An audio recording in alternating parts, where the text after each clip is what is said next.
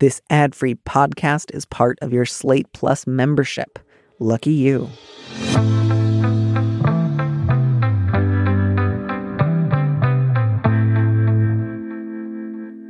Hello, and welcome to this mini episode of Big Mood, Little Mood. I'm your host, Danny M. Lavery, and this show is for you, our Plus subscribers. Our guests this week are Jane Rice, a civil servant, and Edward Szekely, a radiographer, and they both live in Edinburgh, Scotland. Here we are reading a letter from a listener.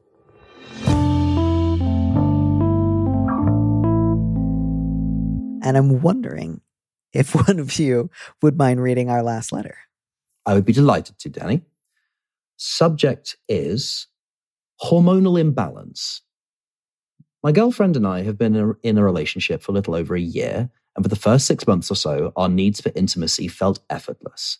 Recently, however, she has started antidepressants that have lowered her libido, and I started taking a low dose of testosterone. It feels like our needs have gone in opposite directions. I'm interested in sex all the time, and she is less interested than ever before. I know that this spike in sex drive is a relatively normal part of second puberty and will subside over time, but I'm worried about the long term. I'm happy getting myself off more often, but I'm struggling emotionally with the change in our relationship dynamic. I feel hurt when I initiate and she turns me down. I also struggle to not feel like a creep imposing on her boundaries when this happens. I'm loving almost everything else about T, but this alone makes me feel unlike myself. I've brought up my feelings and she has re- reassured me about my worries. And yet, I'm still hanging on to these feelings of sadness around lacking the level of intimacy I desire and shame. What else can I do to navigate this situation? I'm not interested in opening the relationship, and my girlfriend is trying her best with other forms of non sexual touch. I feel like I need to get over these feelings, but I don't know how. Help part of me wanted to be a scamp and just be like, "Oh wow, I'm so sorry. This is t- nobody. Nobody has this problem. Like that sounds really bad. I think it's just you guys. Um, not because I wanted to dismiss it, but just because I wanted to like, I guess, reassure them that even in the midst of stuff feeling bad, like this is like maybe one of the more classic uh, advice column types of letters, and and they're absolutely um, not alone. But um, part of me does want to tackle this as if like, nope, never heard of this. Usually I hear from people who say, I just started T, and my partner just started antidepressants, and now we're even more in sync than ever. Sorry, letter writer. I'm not trying to laugh or make light of your Damn. predicament at at all. So I will just stop doing that. Um, you know, obviously there's ways, and this is like some uh, elements are like particular to antidepressant treatment and particular to HRT. So we can certainly go into that detail. But it's also just true that as as the letter writer knows, lots of couples, you know, have a, a, honeymoon period, which doesn't mean like the only time you'll have fun, and then after that it's just like a joyless slog. Just like then eventually you get to know each other a little better, and you're like, okay, but we are actually two different people, and it's pretty unusual for two different people to have exactly the same desires at all time. Um, so there are also, I think, a lot of really universal um, elements here. My first thought was I, I want to find a way to encourage both this letter writer and their partner to take what they've already done that I think is good and like add one step on top of it. So like what I see here that's really good is like letter writer, uh, you are aware of the sort of extenuating circumstances. You know on a sort of global level that it's not a rejection or a bad thing if your libidos are in two different places. That's good. Uh, and you're at that kind of like next problem, which is okay, I know that. But this is still the first time in my life that I have found myself like asking my partner for more sex and hearing no more often. This is new to me and it feels bad. Um, and so that I think is like the question of how do you now start to live your life in a way that's like, I'm not going to go back to a sex life where I'm never the one petitioning for more and where I never get rejected. Like those days are over. Um, not in the sense of like goodbye forever, welcome to new reality. Like you're just always going to have to deal with five rejections a week, but you're still, I think, in that place of rejections are rare and shocking and and unusual. And I should be so good at reading my partner's mood that I just intuit when we want the same thing or like it's okay for me to say a couple of times that I want to have sex but beyond that if we're not already unanimous then I'm badgering and bad and I think that's the next place to kind of like have a bit of a breakthrough about does that strike you as like at all in line with what you were thinking? Do you have other thoughts of, of what you'd want to encourage them to do? Any questions that you wish you could ask them as a follow up? I think the only thing I, I find this a bit tricky because, yeah, it is something I've heard before. But in terms of, you know, advice or things I could say, I didn't, there was a lot I didn't really know. But I just, I, what sort of spoke to me was maybe, was maybe the letter writer needs to make a bit more of an effort to understand the feelings and experience of their girlfriend and it seemed a bit, um, you know, it's a letter writer, so obviously they're going to write about their problems. But I did feel a slight lack of understanding on them understanding their girlfriend. I think that the letter writer is uh, not necessarily in this um, discussion talking about the things that led to their girlfriend having problems that required antidepressants in the first place. So I don't know whether or not engaging more with the root cause of whatever things that they're going through might be a way to for them to be more on the same page and have an emotional connection, which might then be a better point for um, intimacy. You know, I I don't think that just because antidepressants reduce libido, it means that oh, like there's bed death forever. Like it, you know, it's still possible to for, to have a you know loving, sexual, seductive relationship and be on antidepressants at the same time. These things are not mutually exclusive. Yeah, I think the thing that is that is really helpful because that kind of helped me realize like what do I think you do need to let go of, letter writer, and it's not ideas of you know meeting more in the middle or or having more conversations. It's the idea of our needs for intimacy felt effortless in the first six months. That's nice. I'm glad, and I don't. I and again, I really don't want to like make it sound like I think intimacy should always be like exhausting and homework and require like 18 State of the Union addresses every month. But uh, you know, if there was a part of you or a big part of you that thought like if you're in a good relationship your needs for intimacy, sex, touch, etc. should be effortless. You should just always be on the same page. You should always want the same things. Um, on those rare occasions where you don't want the same things, it should feel minute and trivial and uh, like a drop in the bucket, and then back to the great wave of sameness. Um, and I just really want to encourage you to let go of that idea, letter writer. I think, you know, if you ever come into bouts of effortlessness, that can be lovely, but I just don't think it's a reasonable or even a good goal to have. So those six months is like the Eden you're trying to return to. Having different desires will feel like the enemy and it will feel like the goal should be to want the same things. That's how you know you're not being creepy. That's how you know you're not being rejected. That's how you know you're in love. You want the same things. And that is, I think, on a practical daily level, really going to be your enemy when it comes to knowing and being known and being loved and loving someone else. So, not that I want you to think like, okay, from now we have to talk about sex in like a sad and serious way for 20 minutes every single day, or else we don't know each other. But, you know, uh, uh, Jane, I thought you brought up a really good point when you say, like, maybe there's just more that we don't see here, but the letter writer doesn't go into very much detail about like the circumstances of their girlfriend going on antidepressants. So, again, letter writer, I'm not at all saying, like, you jerk, I bet you don't even care why she's depressed. But I think that if some of your fears feel like, oh, they're so big and bad, I don't even want to think about them, I think those are the ones you should lead with, frankly.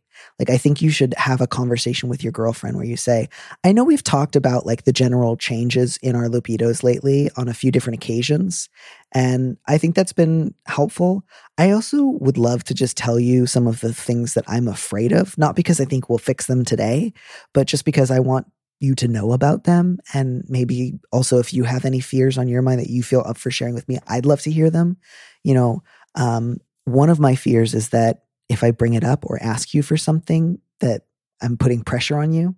So maybe one thing that I would like you to consider is are there things that you can think of that either you would like from me in the near future that would help you feel not pressured? Are there ways that you would feel comfortable letting me know when you did feel pressure? Uh, what's the difference between just like us wanting to different things versus me pressuring you? How do you grade that? Um, what are your thoughts? Like, ask your girlfriend to tell her tell you what she thinks. She might not know the answer right away, but giving it real thought, like that's a being a creep isn't just some like nebulous idea you have to worry about. Like you could actually talk with your partner and figure out, well, how would we find out if I was being creepy and how would we stop it? And that can go a long way towards easing your fears because it's like, it's not just like this veil of monstrosity that might descend on me from the heavens. Um, it's like, we could actually like check in to make sure I'm not being a dick. Um, that's fixable.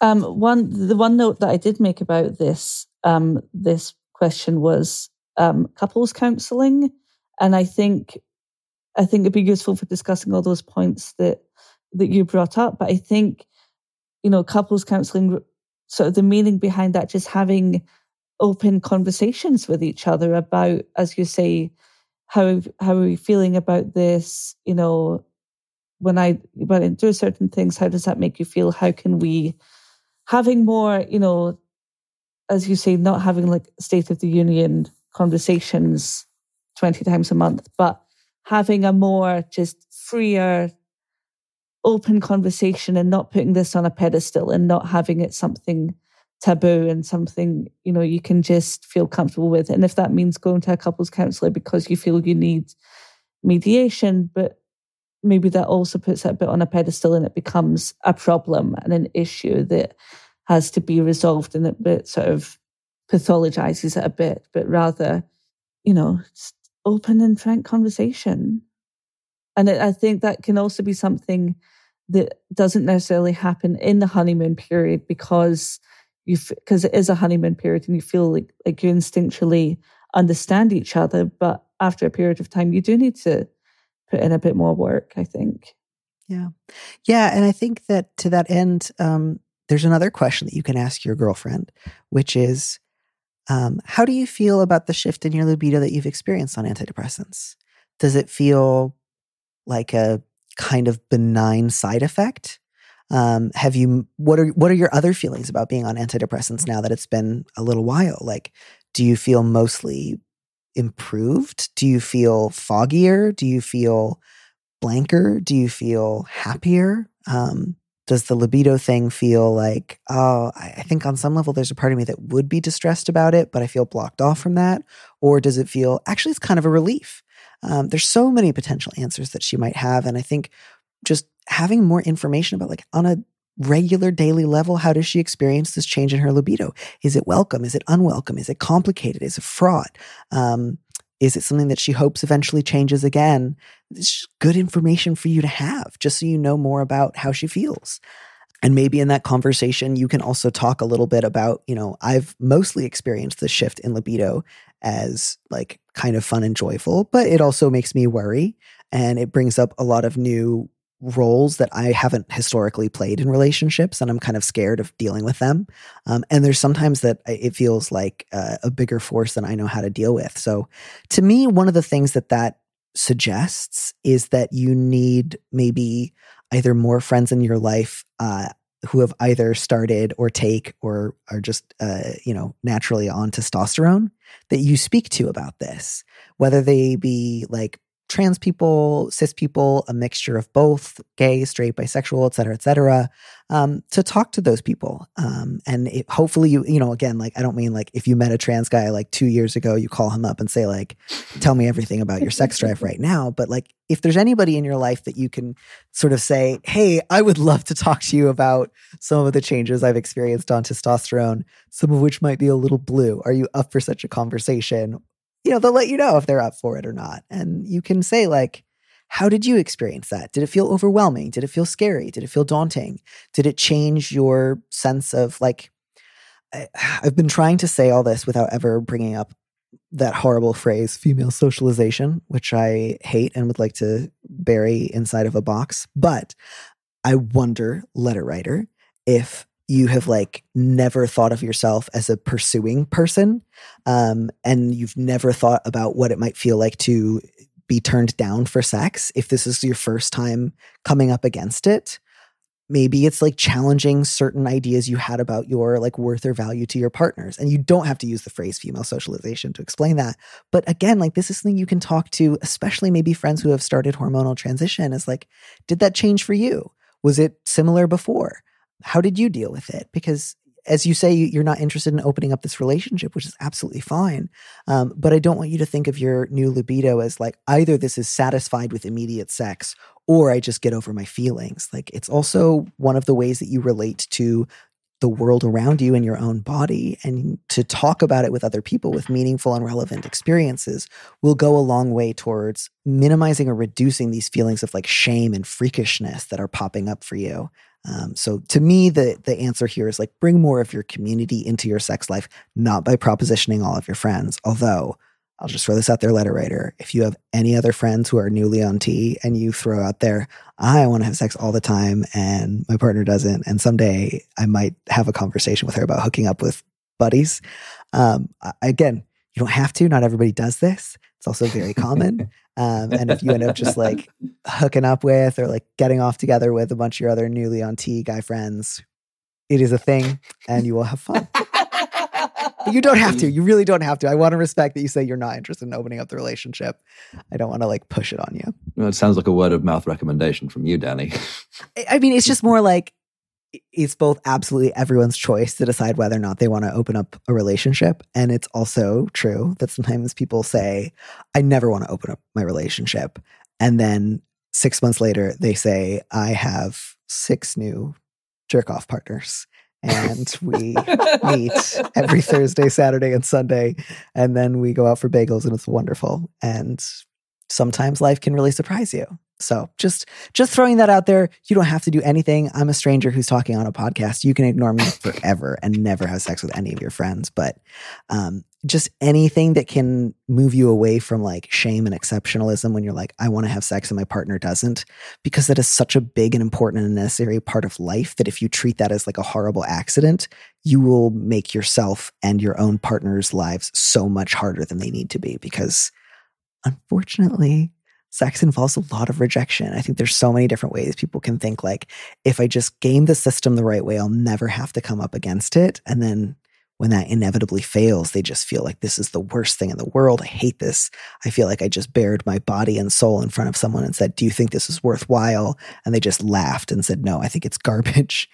And uh, that's a hard way to feel. And um, I, I recommend doing anything you can to not go down that path. Um, so yeah, I just I think to like put a button on that is just again like reach out and talk to a lot of different people, cultivate an open mind about the possibility of different types of sexual encounters you might be interested in at least contemplating having in the future. And then, you know, that line about my girlfriend is trying her best with other forms of non-sexual touch. I I don't love the phrase trying her best. Again, maybe you're just mm. like maybe that was just the phrase you chose, but like to me, that suggests that maybe you're both feeling kind of guilty, or she feels like she needs to offer you some sort of like, well, we're out of, you know, frozen carrots, but like I can give you the sack of flour on discount, like to try to like make a trade. And so I would just, you know, like a consolation foot rub. You know, there's yeah, and maybe where you're also feeling like this isn't the kind of touch that I want. And so this mm actually just reminds me of how far away it is from the kind of touch I want. So give yourselves both permission to like say in the moment, this kind of touch is actually not what I want. Even if it's not sexual and you're just like, I actually would love to be sitting close and talking, but not touching right now. Sometimes that's really necessary to say, I'm actually realizing right now I don't want to be touched. And to say that in a like relatively calm and non painful way and so that you can then just talk about like, does that actually feel good? Or would that feel good right now? Or are you offering it because you think it's the next best thing on offer? And am I mm. saying yes because I feel guilty about asking for sex when you didn't want to? Like, are we getting into like a back and forth of just like, I'm sorry, I'm sorry, I'm sorry? Like, no one likes that. Or maybe if that's your very specific kink where you're both ridden with guilt. um, but like most people want the kind of touch that they can offer a partner to feel open and mutual and joyful. And so just, you know, if you feel like she's trying her best and that makes you feel like drained of all life, you can just stop and say, I love you so much. I love normally when we cuddle. This particular cuddle is feeling like it's just not working for me. Do you mind if we sit up and talk? Does that feel reasonable? If somebody said that to you, would you feel like, wow, we're really like having an emotional conversation? Or would you feel like, who is this alien freak who just said the weirdest thing to me about a fucking hug?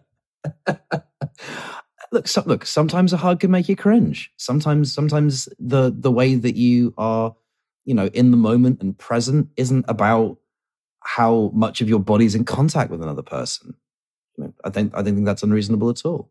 And I think that's what I was going back to about having, you know, more communication, having a an intimate conversation can feel or having a close conversation can feel just as intimate as being touched. And if the person doesn't want a constellation foot rub, actually having a nice sitting close to each other and having a conversation about deep and meaningful feelings would feel much better. So, so actually, I think if someone were to offer that to me, I would be, I would take that gladly. Actually, you'd quite like a conversation and a foot rub, darling. Well, I would take the foot yeah, rub too. Yes. I love that. Do either of you then have any kind of last thoughts, either about something that you have found helpful in your own life when it comes to dealing with a feeling of rejection, whether that be romantic, uh, social, between friends at work, um, or just general advice for people uh, who might need to navigate a feeling of rejection more generally than just this one particular instance? Hmm.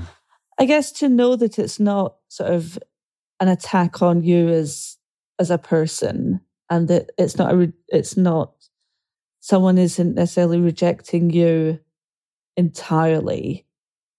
And that they may just be rejecting in that moment in that specific context that very particular that particular thing. That's quite hard to to understand because it does feel like your whole being is rejected but and also knowing that it's you know it's one person who's doing the rejecting and you know it sounds really corny but not to use the phrase there are plenty more fish in the sea but there are so many more people who who wouldn't reject you and do appreciate you and yeah the person that you want right now is rejecting you but my experience certainly with rejection from that's how way to put it kind of my peers and my friends when there have been moments of disagreement and rejection. It it helps, or I have found it helpful to kind of try and understand that there's a, where the, this person is coming from and who's doing something or is kind of running against my desires or what something I would think would be kind of a mutually enjoyable thing in terms of trying to think about meetups that haven't worked properly or um, projects that we'd wanted to work on that didn't actually go the way they should have um, understand that there's just a whole kind of uh, kaleidoscope of events that get you to that moment of tension and rejection, and that you need to kind of look at these things in the round sometimes, um, and that it isn't always about you, even though you may be on the receiving end of the negativity that has led to this moment. It's a tough thing to hold in the head and really believe. It really, really is. Yeah. Thank you both so much for that. I think that's a lovely kind of like last uh, thought to linger on. And I'll just add to that that I think for some people at some points in their lives, uh, their fear of rejection or even the possibility of rejection, especially from a partner, um, which usually in practice actually just means not wanting the same thing at the exact same time, um, can become so big that it drives people away. Um, and it can feel like my mission in life is to avoid rejection because rejection is so bad and so obliterating to my sense of self uh, that it actually will kill me. Like I'll treat it as an actual physical threat to my personhood. Um, and therefore it is to be avoided at all costs. So if that means sacrificing honesty, whether that even be just with myself um, or with my partner, um, self awareness, cultivating a new relationship to asking for things and patience. Um, no, none of that is as good as uh, beating up on myself in private, being mean to myself in private, um, avoiding intimacy with my partner that I might actually desperately want. All of this is done in service of avoiding rejection. And if, if avoiding rejection becomes your highest good, you will, I think, put yourself in the path of so much unnecessary pain and potentially also drive people away. So, none of that is to say go like join Toastmasters tomorrow, start using like polite pickup lines on strangers every day and just get so inured to rejection that you become like a door to door salesperson. Um, but that like, you know, the fantasy of I will be able to live my life in such a way that I never feel rejected by a partner or that things will always feel effortless is in fact like a lie that it is designed to get you out of relationships because no relationship lives up to those standards. Um, and so if you go into any kind of intimacy with other people with that expectation, um, you will drive them away um, in one form or another. And uh, I, I, say all of this because I'm very, very familiar with it. So I say it with like deep, you know, esteem and and and sympathy, um, and not like, wow, you fucking jerks. Um, but all that is today, it's got to go. That fear's got to go.